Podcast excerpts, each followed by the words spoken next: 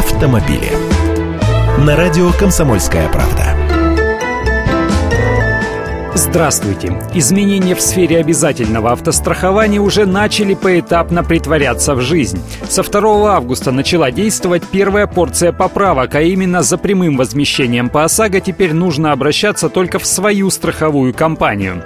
Рассчитывать на прямое возмещение можно только в тех случаях, когда столкнулись лишь две машины, вред причинен только этим двум машинам и у обоих водителей есть полисы ОСАГО.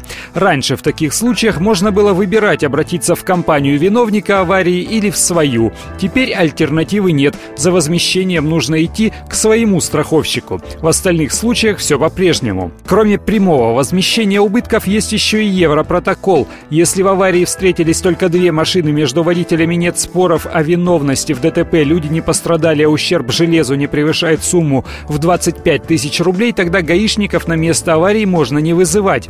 Так вот, теперь лимит выплат по Европротоколу вырос в два раза до 50 тысяч рублей. Но, внимание, это касается только тех случаев, когда договоры ОСАГО обоих водителей заключены после вступления в силу соответствующей нормы закона. Если полис выписан до августа 2012 года, лимит выплат останется прежним 25 тысяч, а до обещанных 400 тысяч он вырастет только с 1 октября. Касаться это будет только Москвы, Санкт-Петербурга, Московской и Ленинградской областей. А аварию нужно будет подтвердить фото или видеосъемкой автомобилей и их повреждений прямо на месте ДТП, местоположение зафиксировать с применением глобальных спутниковых систем навигации.